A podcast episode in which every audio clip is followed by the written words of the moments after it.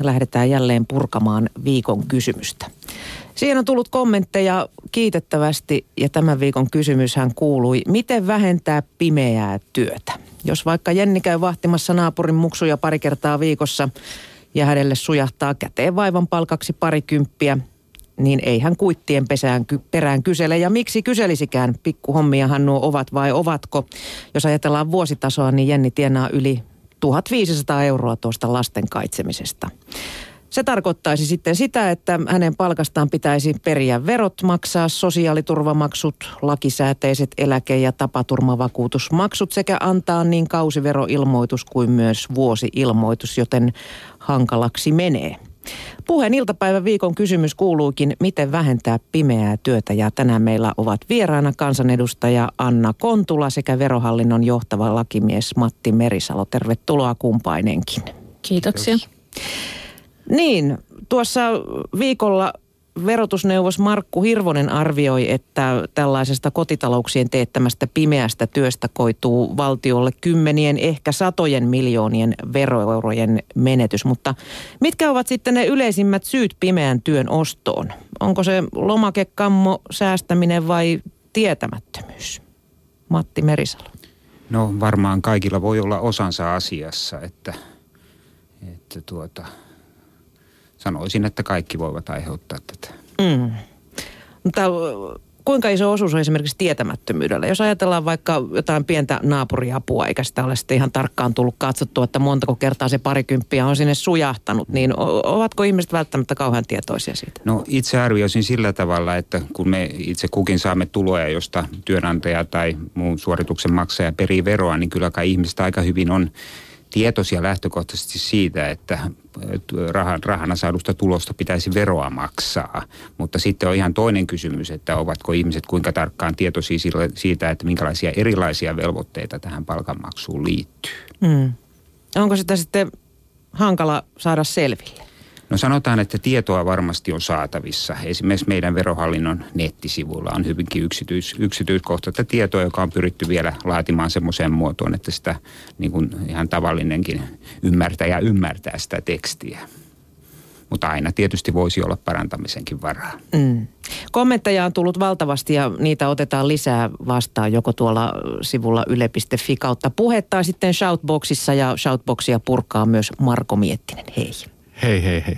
Juuri sain kone auki. Ei tämä kestänyt kuin kahdeksan minuuttia avautua. Nyt ryhdyn lukemaan mm. kommentteja. Mm. Aika moni on sitä mieltä, että tuo ilmoittaminen on tehty ihan valtavan vaikeaksi. Joopa se joo kirjoittaa, että valvonta tuskin johtaa mihinkään. Rehellisyyden helpoksi tekeminen on yleensä paras konsti asiassa kuin asiassa myös verorehellisyydessä.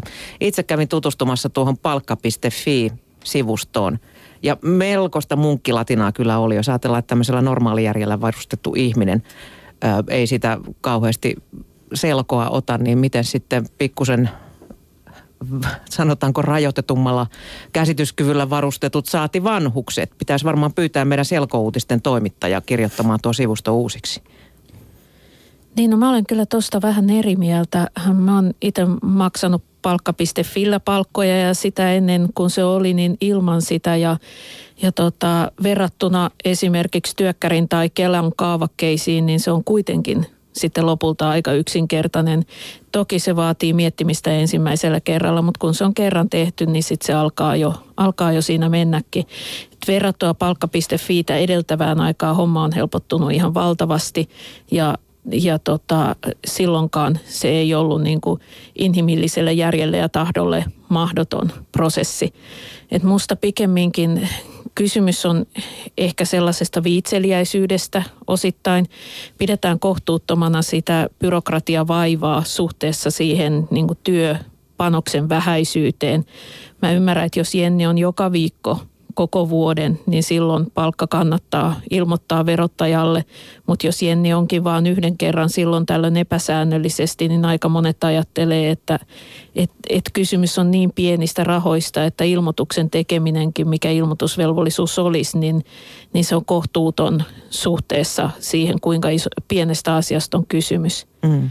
Ja yksi iso tekijä, mikä johtaa meillä siihen, että palkkoja maksetaan pimeästi, on meidän ty- tukibyrokratia. Jos sä olet työtön henkilö, niin päivän työskentely jossakin paikassa saattaa sotkea sun kaikki tulos pariksi kuukaudeksi eteenpäin.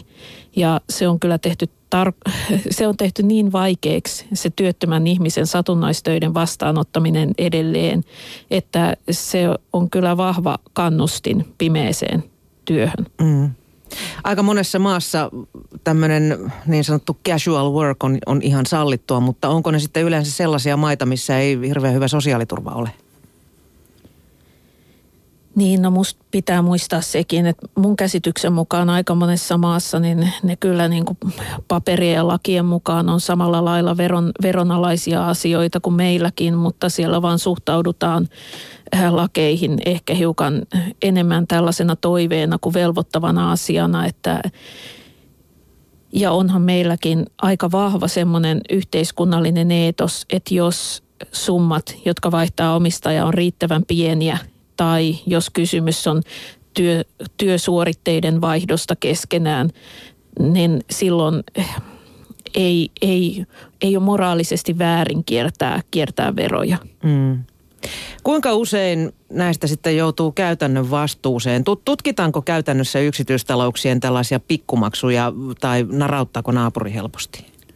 No sanoisin, että varmasti kovin, kovin usein ei narahda, että esimerkiksi jos ajattelee tätä verohallinnon valvontaa, niin luonnollisesti niin resurssit suunnataan aina ensisijaisesti semmoisten niin kuin isojen ilmiöiden valvontaa ja harmaan talouden torjumiseen niillä. Mutta kyllä, kyllä tämä mahdollisuus on siellä sitten olemassa, että jää kiinni. Mm. Tarpeeksi, jos kateutta herättää, niin? No semmoinenkin voi olla taustalla siinä, joo.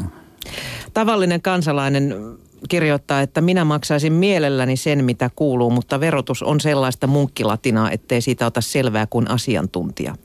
Jos maksa 50 pikkuhomman tekijälle, niin siihen liittyvä verotuspaperi, sota ja tulkinta on niin työlästä, että antaa olla koko jutun. Olisi hienoa, jos saisi tehdä yksinkertaisen ilmoituksen verotoimistolle, että olen maksanut tälle ja tälle henkilölle tästä työstä ja tämän verran. Verottaja laittaisi sitten työntekijän tulot ojennukseen. No asiahan on niin, jos henkilö vaan maksaa tämmöisen satunnaisen 50 niin kuin yksityishenkilönä kotitaloutena, niin eihän hänellä mitään velvollisuuksia siinä ole, että kotitaloudelle, kotitalous voi maksaa palkkaa ennakonpidätystä toimittamatta 1500 mm. euroa vuodessa. Ja verottajalle pitää se ilmoitus, niin sanottu vuosi-ilmoitus antaa, jos vuodessa suoritukset on vähintään 200 euroa että tuossa esimerkkitapauksessa nyt sitä byrokratiaa ei varsinaisesti ole. Että tämä tapaus lähtee tietysti siitä, että se, joka sen 50 saa, niin sitten itse ilmoittaa sen siellä veroilmoituksessaan. Mm. Ja sitten mun oma kokemus on kyllä, että verottajakin on aika ymmärtäväinen. Joku vuosi mä en saanut millään summia täsmäämään, vaikka kuinka laskin uudestaan vuosi-ilmoitukseen. Ja sieltä tuli ensin karhukirja ja kirjoitin takaisin, että en mä ymmärrä mikä tässä on pielessä, että lähettäkää lisäverolasku, jos arvelette, että tässä on jotain maksamatta. Ja kyllä se sitten niin hoitui ihan heidän toimestaan. Että et, sitähän varten meillä, meillä on isot verotoimistot, että siellä ihmiset auttaa. Mm. Mikä vaikutus ö, harmaaseen talouteen on ollut tai, tai onko sillä ollut, että tuota kotitalousvähennysetua heikennettiin? No tuota, mä, mä luulen, että siitä nyt ei varsinaisesti ole tutkittua tietoa, tietoa vielä, että mikä vaikutus Onko, sillä, Oliko sillä odotettavissa, ollut. että siinä on vaikutus? No sellaista puhuttiin, että se vaikuttaa tähän suuntaan, mutta mun mielestä siitä ei ole tutkimustietoa. Mm sitä on vaikea arvioida, kun tässä samaan aikaan on muuttuvia suhdanteita, jotka vaikuttaa myös kotitalouksien teettämän työn määrään tietysti. Mutta musta koko kotitalousvähennys on ihan älytön idea harmaan talouden torjumisen, torjumisen näkökulmasta. Et siinähän ideana on, että valtio niin kuin maksaa verot ja sillä estetään harmaata taloutta. Niin eihän siinä ole mitään järkeä. Mm. Seuraava nimimerkki ideoi, että tavallisella palkansaajalla pitäisi olla oikeus vähentää kaikki palkkaukseen liittyvät kulut palkka mukaan lukien omassa verotuksessaan ilman ylärajoja. Vähentäväthän yrittäjät työntekijöidensä palkat ja palkkojen sivukulut yrityksen tuloista. Tällöin toisen palkkaamisesta tulisi työn teettäjälle hyötyä eikä vain menoa. Miltä tämmöinen idea kuulostaa? No meillähän on sillä tavalla, että lähtökohta, että elantomenoja ei saa vähentää verotuksessa. Et silloin kun yritys maksaa palkkoja, niin ne on tietysti yrityksen tulonhankkimismenoja ja sen takia vähennyskelpoisia. Tämä kotitalousvähennyshän on sinänsä poikkeus siitä, että elantomenoja ei saa vähentää. Et niissä rajoissahan toi kysyjän hakema malli on ikään kuin toteutunutkin, mutta siis kokonaanhan palkkaa sielläkään ei saa vähentää. Mm. Mm. Sitten pitäisi ehkä miettiä sitä, että kuinka pitkälle, että jos niin kun kotitaloustyön saisi vähentää palkasta, niin saisinko mä vähentää myös sen, jos mä käyn kampaajalla taikka, taikka jos mä tarvin taksikyytiä, että palveluvaltaisesta työstähän siinäkin on kysymys. Että kyllä se vaatisi ihan erilaista verojärjestelmää ja ainakaan se ei vähentäisi byrokratiaa verrattuna nykyiseen systeemiin. Hankalaksi menisi. Hmm. Marko, mitä Shoutbox kommentoi? Yrittäjän ystävä kirjoittaa, että kyllähän maksaminen on tehty jo nyt niin helpoksi, että turha selitellä. Tämä on jälleen tällaista byrokratian syyttämistä. Mikä sitten on se byrokratia? Vielä lisäkysymys. Ja itse asiassa yksi hyvä kysymys kuuluu, että, että parikin ihan konkreettista, jonka varmasti vastausta odotetaan, että saako alaikäinen tehdä hanttihommia ilman veroja? Entä lapsen kotityöt rahaa vastaan? Ja toinen, montako autoa saa vaihtaa vuodessa, kunnes se kutsutaan yritystoiminnaksi ja vaaditaan verokikkailuja? Näin kysyy autojen ystävä. Hmm. Tämmöisiä kysymyksiä on tullut Southboxin kautta. No mä voisin tuohon vastata, että, että nyt sitten jos lapsi tekee, lapsi tekee työtä, niin sehän työtulohan on ansiotuloa ja siitähän lähtee niin kuin siellä saajan verotuksessa menemään sitä veroa vasta tietystä summista, summista lähtien, että semmoisen pienet pätkät kesätyötä voi tehdä verotta, verotta nykyisinkin. No mitä sitten tulee, että kotitaloudessa maksetaan lapsille palkkaa kotitöistä, niin tämmöinen niin kuin perheen piirissä, piirissä tapahtuva, tapahtuva rahan maksaminen, niin se, on, se nyt on perheen piirissä tapahtuva ja ei ole verotukseen vaikuttava tapa. Siitä ainakaan tuskin kukaan narauttaa. Niin, että jos viikkorahaa maksetaan, niin se on vähän niin kuin sitä lapsen elatuksen antamista siinä ja se ei kuulu verotukseen. Mutta eikös vanhemman ja lapsen välillä ole myöskin semmoinen tietty ansaintaraja kolmessa vuodessa 3990 euroa tai jotain niin, voi verottomana antaa. To, toi, on, toi on niin kuin lahjaa koskeva, okay. koskeva juttu. Että tavallaan sitten, jos tämä niin kuin tulkitaan, että tämä on vastiketta tehdystä työstä, niin se ei sitten kuulu lahjaverotuksen piiriin. Että tällainen siinä on, mutta, mutta tota, jos esimerkiksi rahalahjoja antaa, antaa niin kuin kolme, kolmen vuoden aikana sen yli 3999, niin se menee sitten lahjaverotuksen piiriin. Mitäs tuo autojen ystävä? Kysyn, että montako autoa voi vuodessa vaihtaa? No tota, eh, jos sitä autoja vaihtamalla niin kuin saa voittoa, eli saa niin kuin myyntihintana tai vaihto, vaihtoarvona enemmän kuin mitä on itse maksanut siitä, mikä antaa vaihdossa, niin kyllä se lähtee juoksemaan sitten ihan, ihan sieltä tota ensimmäisestä sentistä, mitä saa voittoa, niin siitä täytyy veroa maksaa. Hmm. Sitten pitää olla hyvä autokauppi ja niin. saa autosta voittoa. Joo, sehän se ongelma ainakin meikäläisellä olisi siinä. Samat sanat. Anna Kontula, sä oot tutkinut päätoimisesti harmaata taloutta kolme vuotta ja kirjoitit pari vuotta sitten blogissasi suosivasi pienimuotoista harmaata taloutta. Vieläkö ajattelet samoin? Toi suosiminen on vähän väärä sana. Kansainvälisesti tutkijat on aika yksimielisiä siitä, että sellainen yhteiskuntautopia, jossa ei olisi lainkaan tämmöistä epävirallista mikrotaloutta, niin on aika vaarallinen. Että se vaatisi niin tiukat valvonta- ja kontrollijärjestelmät yhteiskunnassa, että, että silloin me ollaan jo huikeasti tällaisessa totalitaarisessa isoveli valvoo järjestelmässä. Ja että semmoinen yhteiskunnan joustava toiminta edellyttää, että siellä on olemassa vähän sitä harmaata taloutta. Minkä tyyppistä se sitten on? Puhutaanko pullojen keräyksestä? No Suomen oloissa voi olla, että se olisi pullojen keräämistä, sillä lailla saatuja lisätuloja. Tai se voi olla, että, että vaikka eri talouksissa elävät lapsenlapset käy poimimassa mustikoita isoäidille ja saa siitä sitten, sitten palkkio, palkkioksi jotakin, joko rahanarvoista tavaraa tai rahaa. Se voi olla hyvin pienimuotoista remonttiapua jossakin tilanteessa – mä tiedän, että rakennusalalla paljon tehdään, tehdään tutun kauppaa, joka ei kulje verottajan kautta. Ja mä luulen, että aika hyvin ihmiset myös tunnistaa sen, että missä menee se raja, että mikä on, mikä on kohtuullista tehdä pimeänä ja milloinka sitten taas tullaan sille alueelle, jossa jo sitä veroa, veroa pitää maksaa paitsi lain vaatima, vaatimista syistä, niin myös eettisistä syistä. Niin, että se moraali sitten jossain tulee kuitenkin. Niin, niin, niin. kyllä ihmiset yleensä tietää, että milloin tässä niin ollaan menty liiallisuuksiin. Mm. Miten kommentoit Martti Merisalo, Matti Merisalo?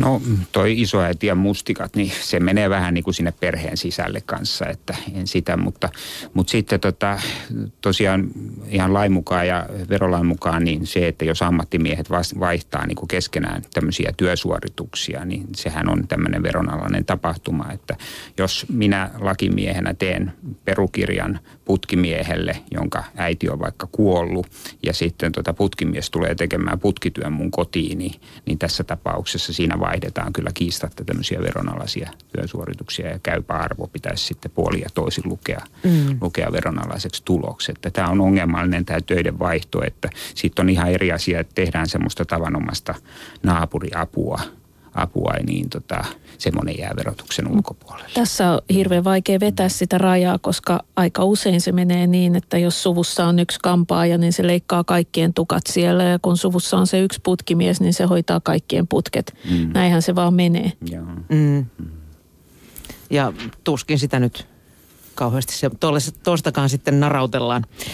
Seuraava kirjoittaja ehdottaa, että tuskin harmaata taloutta koskaan saadaan kitkettyä, mutta vähennettyä ehkä niin, että hommasta tehtäisiin niin palikan yksinkertaista kuin ikinä vaan voisi olla mahdollista. Esimerkiksi verkkopalvelu, jossa olisi parilla klikkauksella mahdollista laskea työnantajan kulut ja parilla klikkauksella siirtää ne tietylle tilille. Käteisellä saadun palkan Käteisellä saadun palkansaajakin voisi käydä samassa palvelussa klikkaamassa pari kertaa, että nyt sain 20 naapurilta ja siirrän tililtäni siitä jotain jonnekin. Verkkopalvelun takana sitten voisi olla joukko verotuslaskemiseen erikoistuneita virkamiehiä, jotka saisivat palkkansa siitä, että setvisivät, mikä senttimäärä mihinkin maksatukseen ja verotukseen kuuluu. Niin kauan kun asiaa pitää selvittää ja papereita täytellä ja ilmoitella ja laskea ja tilastoida ja, ja, ja on liian helppoa ja mukavaa vain ojentaa pari seteliä ja ottaa ne vastaan. Jos asiaa yksinkertaistaa, niin tasaverotus voisi ratkaista jotain. Tällöin ei kenenkään tarvitsisi yrittää pohtia, kuinka paljon mikäkin palkka nostaa veroprosenttia tai laskea, minkä verran olen tähän mennessä tienannut, vaan joka summasta menisi automaattisesti sama prosenttimäärä ja jokaisella laskijalla olisi helpompaa. Tai sitten progressiivista verotusta pitäisi isolla kaavalla yksinkertaistaa niin, että portaat olisivat suurempia ja olisi nollaverotettava veroluokka, jonka vuositulo olisi vielä elämiseen riittävä. Tällaisia ideoita löytyy kuuntelijoilta. Täällä on itse asiassa Shoutboxissa yksi Hannu Huuskonen kirjoittaa, että ottakaa nyt arvoisat ministerit ja kansanedustajat keikkaseteli käyttöön. Siis, siis Ilkka Taipale ehdotti tätä vuonna 2006 tarkoittaa sitä, että mentäisiin Rlle, vaikka jo ostettaisiin sieltä keikkaseteli, jonka, josta maksetaan, johonka kuuluu sitten verot ja, ja muut, ja annetaan sitten esimerkiksi 15 euron arvoinen keikkaseteli annetaan työntekijälle, joka saa siitä pitää itse 10 euroa. Että kaikki tämmöinen, kuulostaisiko tämä mitenkään fiksulta? Ainakin helpolta se kuulostaisi.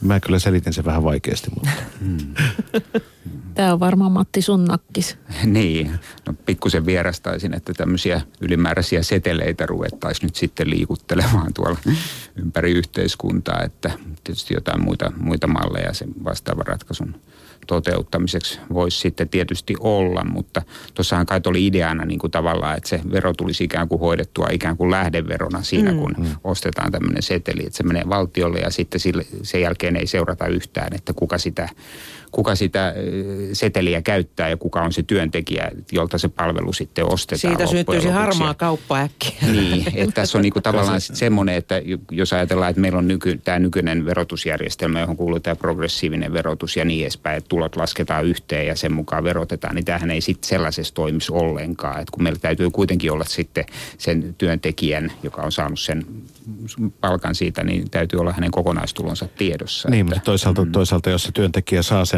saa sen setelin ja laittaa, laittaa sen eteenpäin vaikka verottajalle, verottaja maksaa sitten palkan, niin sillähän tavalla tämä olisi, olisi niin kuin kohdennettu. Saman tien, että meikäläinen laittaa kymmenen, kympin seteliä tonne, tonne noin ja, ja, ja sitten verottaja sanoi, että kiitos verosuorituksesta, tässä on, on sinulle kuuluva palkan osuus 100 euroa. Joo, tuo palkanmaksajan tehtävä. Ja palkkahallinto kuulostaa vähän vieraalta meidän tehtäväksi kyllä, että, mutta tota, ehkä en ihan hahmottanut tätä ehdotusta kokonaisuudessaan. Sillä vaikutus. niin, niin. Sekin vielä. Roomari on täällä itse asiassa vähän samoilla linjoilla. Olen joskus ehdottanut maksuseteliä arvoltaan 20 euroa, josta olisi maksettu kaikki kulut. Työn teettäjä ostaisi niitä seteleitä esimerkiksi 25 euroa kappale ja raha-arvo olisi tosiaan sen 20. Työntekijä vaihtaisi sen rahaksi jossain. Niitä voisi ostaa rajoitetun määrän ja niillä voisi maksaa pikkuhommia, vaikkapa parin tunnin tilapäistöistä. Systeemi olisi tämänkin mielestä yksin, hyvä ja yksinkertainen, mutta näin ei ilmeisesti sittenkään olisi. Anna, sä olit sanomassa jotain. Niin, mä vaan olisin edelleen protestoinut sitä, että tässä nyt tuntuu, tuntuu ihmisillä olevan, olevan selvästi vakaa käsitys siitä, että maksaminen, palkan maksaminen on hirvittävän vaikeaa ilman, että he on katsonut, että mitä maksaminen nyt viime aikoina on ihmiseltä edellyttänyt. Että musta se palkka.fi melkein toimii niillä parilla klikkauksella, joita, joita tässä yksi, yksi kommentoija ehdotti. Toki siihen täytyy lisäksi se tapaturmavakuutus hankkia, hankkia, mutta että kauhean monimutkaisista jutuista ei kuitenkaan ole kysymys. Ja kun sitten, jos niitä tilapäistöitä on vähän, niin ei tarvi mennä sinne palkka.fiihinkään. Että täytyy olla jo niin kuin kuitenkin niin kuin useamman tunnin työsuoritteesta kysymys ennen kuin tulee edes se 200 minimitäyteen, niin jonkinnäköistä, jonkinnäköistä lukutaitoa voi kyllä ihmisiltäkin odottaa. Että kyllähän hyvänen aika meidän täytyy ne omat tilinauhammekin osata lukea, lukea jokaisen. Että joku ajatus näistä palkanmaksun periaatteista pitäisi itse kullakin olla. No mutta entäs sitten vanhukset? Jos ajatellaan vaikkapa vanhempia ihmisiä, joilla on ehkä jo hiukan vaikeaa lukea vaikkapa jo palkka.fi. Se todennäköisesti luottavat enemmän siihen naapuriin kuin johonkin täysin vieraaseen. Niin tuota, kyllähän se on aika kohtuutonta vaatia tuollaiselta 80 sitten. No itse asiassa nykyiseltä heillä vaaditaan, heiltä vaaditaan paljon monimutkaisempien lippusten ja lappusten täyttämistä ja eihän he siitä selviä. Mutta tällaisessa tilanteessa sitten pitää järjestelmää entisestään yksinkertaistaa tai taata se, että on olemassa neuvontaa ja apua – niin, että ihmiset niistä pystyy selviä. Mm. Marko. Merja kirjoittaa, että ihan vaan yksinkertaisesti pitää ilmoittaa kuitettomat yritykset verottajalle. Monestakaan esimerkiksi ruokapaikasta ei saa kuitteja vaikka pyytäisi eikä kassakone aina edes ole käytössä. Riittääkö verotarkastaja näihin paikkoihin? Ja, ja tähän vielä lisään viime viikolla kuulun tarinan, jossa jossa oli teetetty nähtävästi keittiö tai jotain muuta vastaavaa ja sitten oli maksettu pimeästi yrittäjälle. Ja tämä teettäjä oli saman tien sitten tämän maksusuorituksen jälkeen ottanut yhteyttä verottajan ja, sanonut, että no niin, tämä tekee pimeästi. Mutta yrittäjä oli siinä vaiheessa sanonut, että sori, että lasku vaan oli lähtenyt, jäänyt lähettämättä. Eli tämä ilmiantaja oli joutunut kahteen otteeseen maksamaan tämän urakan – koska oli tunnollinen ja kuuliainen ja ehkä myöskin halusi tarkoituksellisesti käräyttää tuon pimeän työntekijän. Uskaltaako sitä käräyttää tuommoisen syyn takia? No ei varmaan pitäisi mennä maksaa ensin pimeästi ja sitten käräyttää, että niin, et, et siitähän tässä varmaan, varmaan oli kysymys. Että kyllähän hän käräytti itsensä siinä samalla, en tiedä oliko tullut tunnon vai, vai mistä sitten oli kysymys. Näissä etnisissä ravintoloissa, mä tässä just juttelin yhden ravintolan pitäjän kanssa, joka kertoo, että hän yksin pyörittää tätä kiinalaista ravintolaa. Ja mä sitten kysyin, että mitä sä teet silloin lomilla sitten, että onko sulla sijainen vai mitä. Hän sanoi, että ei kun hän pistää tämän kiinni, että joka joulu hän pitää, pitää muutaman päivän loman nähdäkseen sukulaisia silloin paikka on ihan kiinni. Ja muuten hän on seitsemän päivää viikossa täällä töissä ja joten kuten sillä sitten tulee toimeen. Ja mulla kyllä jotenkin, kun mä tiedän, kuinka pieniä ne rahat on ja kuinka vähillä, vähillä tuloilla niistä, vähiä tuloja niistä, niistä saadaan, niin kyllä mä joskus teen sitä, että jos mä satun maksaan käteisellä ja, ja siellä ei kassakone kilinää kuulu, niin mä kävelen vaan ulos paikasta enkä välitä siitä, enkä koe minkäännäköistä rikosta siinä tekeväni. Tuosta kuitittomuudesta sen verran, että nyt on tekeillä semmoinen, semmoinen lainsäädäntö, että olisi elinkeinoharjoittajalla velvollisuus tarjota kuittia tämmöisessä käteiskaupassa ja jos ei sitten tarjoa, niin siitä tulee, tulee sitten rapsut ja, ja tietysti ne normaalit veroseuraamukset sitten, sitten lisäksi, että kyllä tähän ihan vakavasti ollaan puuttumassa. Miten se todistelu sitten tuossa tilanteessa, koska sitten on vain sana, sana vastaan? No, ja ihan, ihan niin kuin haudalla, hautalla keisissäkin nyt, että, että, että Joo. sana sana vastaan. Joo. No lähtökohta tässä kuitinantovelvollisuudessa on, on se, että viranomaiset valvoo, valvoo sitä, että sitä kuittia tarjotaan. Mm. Espanjassa ne rapsut on nykyään sit kuitittomuudesta sellaiset, kun mä kävelin kaupasta ulos, niin sieltä myyjä juoksee perääntyen tämän kuittia mulle. siellä, siellä asuu pelko selvästi jo, että tämän verran tulee sitten rapsua. Tuota, Pataseiska ehdottaa, että nostetaan pienen verottoman palkan summaa. Esimerkiksi 1500-2000 euroa vuodessa lisää siis tähän 1500, se, jonka voisi aivan hyvin tienata siis ilman veroseuraamuksia, mutta edellytyksellä, että asiasta ilmoitetaan asianomaisella ilmoituksella ja jos ei tätä sitten noudata, niin rangaistusvero mätkäistään plus 30 prosenttia. Olisiko sitä hyötyä, jos tätä nostettaisiin tätä summaa? Niin nyt täytyy korostaa tietysti, että kun puhutaan siitä 1500, niin sehän koskee sitä kotitalouden, mm. kotitalouden velvollisuutta toimittaa ennakonpidätys siitä suorituksesta. Että se ei, se ei niin kuin sinänsä suoraan, suoranaisesti liity tähän veronalaisuuteen. Et tietysti jos sulla on pelkästään ansiotuloa 1500 euroa vuodessa, niin sä et maksa niistä mm. veroa ollenkaan. Että se on niin kuin toinen kysymys. Tuo on vähän niin kuin hassu, hassu ajatus noin verotuksen näkökulmasta, että se pitäisi ilmoittaa, mutta sille ei sitten tehtäisi mitään, että siitä ei aiheutuisi veroseuraamuksia, niin se on vähän hassu, että vähän niin kuin pyrittäisiin, niin kuin, että okei, tämä ei ole nyt ollut harmaata taloutta, mutta ei tästä veroakaan mene, niin jotenkin omituiselta tuntuu pikkusen se, että... Mm. Mm. Mm. Onko tuota keskustelu tästä kotitalouksien harmaasta taloudesta niin kauan sitten jollain lailla kaksinaismoralistista, kun yritysten verokikkailu kuitenkin sallitaan? Esimerkiksi on t- nämä isot ongelmat, kuten isojen työmaiden aliurakkaketjut, mistä jo tuossa sivumenne vähän puhuttiinkin. Musta tavallaan ongelma on se, että me keskustellaan yhtenä könttä, isona könttänä harmaasta taloudesta ja siellä sitten asettuu ikään kuin samalla lailla moraalisesti pahet, paheksuttavaksi tämä, tämä kympillä tunti lapsia hoitava Jenni ja sitten se pääomasijoittaja, joka, joka sijoittaa ulkomaalaisiin hallintarekistereihin ja kiertää ehkä, ehkä kymmenien tuhansien eurosta veroja, veroja vuosittain. Ja ne on niin kuin samanarvoiset, niillä on sama painoarvo, paitsi että toisilla sattuu olemaan takataskussaan enemmän poliitikkoja, jotka puhuu heidän puolestaan ja pitää heistä huolta. Ja, ja tota, musta pitäisi pystyä näkemään se, että harmaan talouden sisällä on hirveän eri tasosta toimintaa ja hirveän erilaisia ilmiöitä ja myös ihmisiä, jotka on hyvin erilaisessa tilanteessa. Et mä oon tutkinut lähinnä tavallisia duunareita, duunareita ja heidän niitä syitä, minkä takia he tekee pimeätä työtä, niin jos on yhtään isommasta keikasta kysymys, niin ei ole duunarin etu tehdä pimeästi, paitsi jos hän on jotenkin sillä lailla heikossa yhteiskunnallisessa asemassa, että hän ei pysty neuvottelemaan itselleen kunnollisia työehtoja. Ja yleensä jos meillä niin kuin työntekijöiden asema on riittävän hyvä, että he pystyy vaatimaan, niin heidän kannattaa vaatia vakuutuksia ja eläketurvaa ja, ja myös, myös niin kuin verotuksen alaisuutta. Et tota, niin, tavallaan asiaa yksinkertaistetaan keskustelussa hirveästi ja sitten voidaan kaikki yhteen ääneen paheksua ja sitten salaa maksella niille jenneille tai kelle kukin nyt sitten maksaakin, niin mitä maksaa. Et, et se on semmoinen helppo maali, jossa niin kuin voi, voi käydä poliitikko tai toimittaja, toimittaja tai tavallinen nettikeskustelija puhdistautumassa ja paheksumassa varmasti pahoja ihmisiä. Matti. Niin, molemmathan on, on tietysti harmaata taloutta, mutta onhan se, onhan se selvää, että toiset on vakavampi, vakavampi ilmiö kuin toinen, että tästä lähtisi. Että silloin kun puhutaan tämmöistä ihan järjestäytyneestä harmaasta taloudesta, niin se on, se on ihan eri, eri luokan ongelma tietenkin kuin tämmöiset pienet, pienet jutut. Mm. Mm.